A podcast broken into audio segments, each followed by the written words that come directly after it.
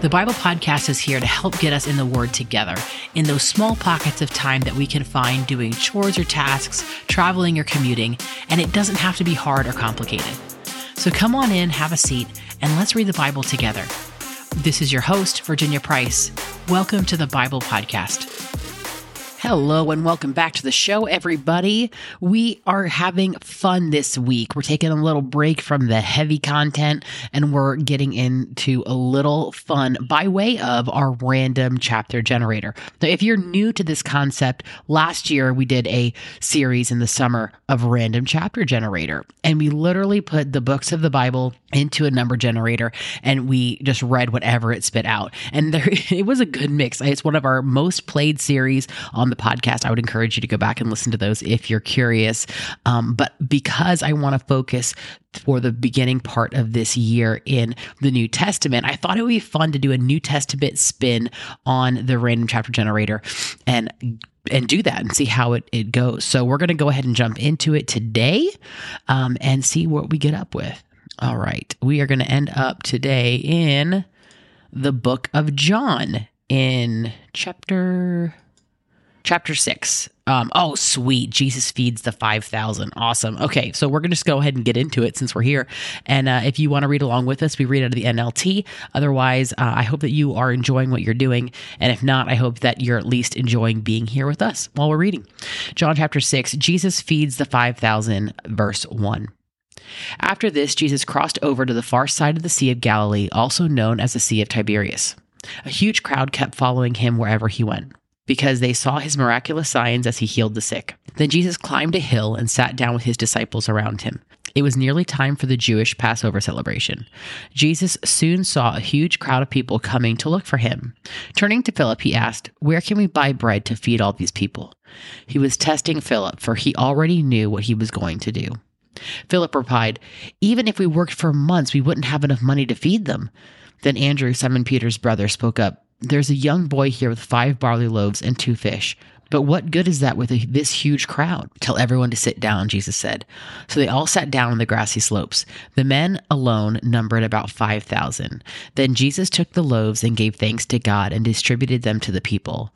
Afterward, he did the same with the fish, and they all ate as much as they wanted. After everyone was full, Jesus told his disciples, Now gather up the leftovers so that nothing is wasted. So they picked up the pieces and filled 12 baskets with scraps left by the people who had eaten from the five barley loaves. When the people saw him do this miraculous sign, they exclaimed, Surely he is the prophet we have been expecting. When Jesus saw that they were ready to force him to be their king, he slipped away into the hills by himself. Jesus walks on water, verse 16. That evening, Jesus' disciples went down to the shore to wait for him. But as darkness fell and Jesus still hadn't come back, they got into the boat and headed across the lake towards Capernaum. Soon a gale swept down upon them, and the sea grew very rough. They had rowed three or four miles when suddenly they saw Jesus walking out on the water toward the boat. They were terrified. But he called out to them, Don't be afraid, I am here. Then they were eager to let him in the boat, and immediately they arrived at their destination Jesus, the bread of life, verse 22. The next day, the crowd that had stayed on the far shore saw that the disciples had taken the only boat, and they realized Jesus had not gone with them. Several boats from Tiberias landed near the place where the Lord had blessed the bread and the people had eaten. So when the crowd saw that neither Jesus nor his disciples were there, they got into the boats and went across Capernaum to look for him. They found him on the other side of the lake and asked, Rabbi, when did you get here? Jesus replied, I tell you the truth. You want to be with me because I fed you, not because you understood the miraculous signs. Don't be so concerned about perishable things like food. Spend your energy seeking the eternal life that the Son of Man can give you. For God the Father has given me the seal of his approval. They replied, We want to perform God's work too. What should we do? Jesus told them, This is the only work God wants from you. Believe in the one he has sent. They answered, Show us a miraculous sign if you want us to believe in you. What can you do? After all, our ancestors ate manna while they journeyed through the wilderness. The scriptures say Moses gave them bread from heaven to eat. Jesus said, I tell you the truth. Moses didn't give you bread from heaven. My Father did. And now he offers you the true bread from heaven. The true bread of God is the one who comes down from heaven and gives life to the world. Sir, they said, give us that bread every day. Jesus replied, I am the bread of life. Whoever comes to me will never be hungry again. Whoever believes in me will never be thirsty. But you haven't believed in me, even though you have seen me. However, those the Father has given me will come to me, and I will never reject them. For I have come down from heaven to do the will of God who sent me, not to do my own will. And this is the will of God, that I should not lose even one of all those he has given me, but that I should raise them up at the last day. For it is written, My Father's will, that all who see his Son and believe in him should have eternal life. I will raise them up at the last day. Then the people began to murmur in disagreement because he had said, I am the bread that came down from heaven. They said, Isn't this Jesus the son of Joseph? We know his father and mother. How can he say, I came down from heaven? But Jesus replied, Stop complaining about what I said, for no one can come to me unless the Father who sent me draws them to me, and at the last day I will raise them up. As it is written in the scriptures, they will all be taught by God. Everyone who listens to the Father and learns from him comes to me. Not that anyone has ever seen the Father, only I, who was sent from God, have seen him. I tell you the truth. Anyone who believes has eternal life. Yes, I am the bread of life. Your ancestors ate manna in the wilderness, but they all died. Anyone who eats the bread from heaven, however, will never die. I am the living bread that came down from heaven. Anyone who eats this bread will live forever. And this bread, which I will offer so the world may live, is my flesh.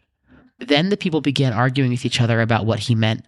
How can this man give us his flesh to eat? They asked.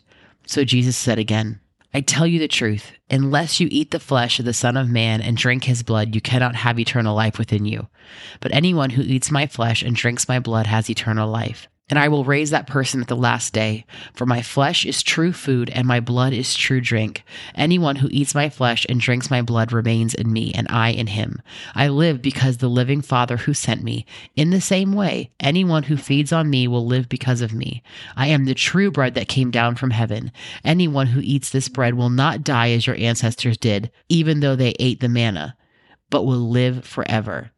He said these things while he was teaching in the synagogue in Capernaum. Many disciples desert Jesus, verse 60. Many of his disciples said, This is very hard to understand. How can anyone accept it? Jesus was aware that his disciples were complaining, so he said to them, Does this offend you? Then what will you think if you see the Son of Man ascend to heaven again? The Spirit alone gives eternal life. Human effort accomplishes nothing, and the very words I have spoken to you are spirit and life. But some of you do not believe me. For Jesus knew from the beginning which ones didn't believe him, and he knew who would betray him. Then he said, That is why I said that people can't come to me unless the Father gives them to me. At this point, many of his disciples turned away and deserted him. Then Jesus turned to the twelve and asked, Are you also going to leave? Simon Peter replied, Lord, to whom would we go? You have the words that give eternal life. We believe and we know you are the Holy One of God. Then Jesus said, I chose the twelve of you but one is a devil. He was speaking of Judas, son of Simon Iscariot, one of the twelve who would later betray him. Ooh, heavy, heavy. Okay, well, that was a long one. So I'm going to go ahead and just end the episode here. It's a lot to digest. Me personally, I think I'm going to go back and I'm going to listen to it again and just let some of this sink in. But there were some parallels. There was a couple of verses that was connecting us to yesterday. If you know them and you can spot them out, let me know. Have a great day, everybody, and I will see you tomorrow on the next episode of the Bible Podcast. Bye. Thank you for joining me today. I'm so glad to have you in our audience, and I hope you come over to our Instagram and join our community there at underscore the Bible Podcast. Our podcast is a ministry production of the Sevenfold. If you'd like to know more about us and what we do, please visit our site at thesevenfold.com. Thanks again for joining me today, and until next time, much love from the Bible Podcast.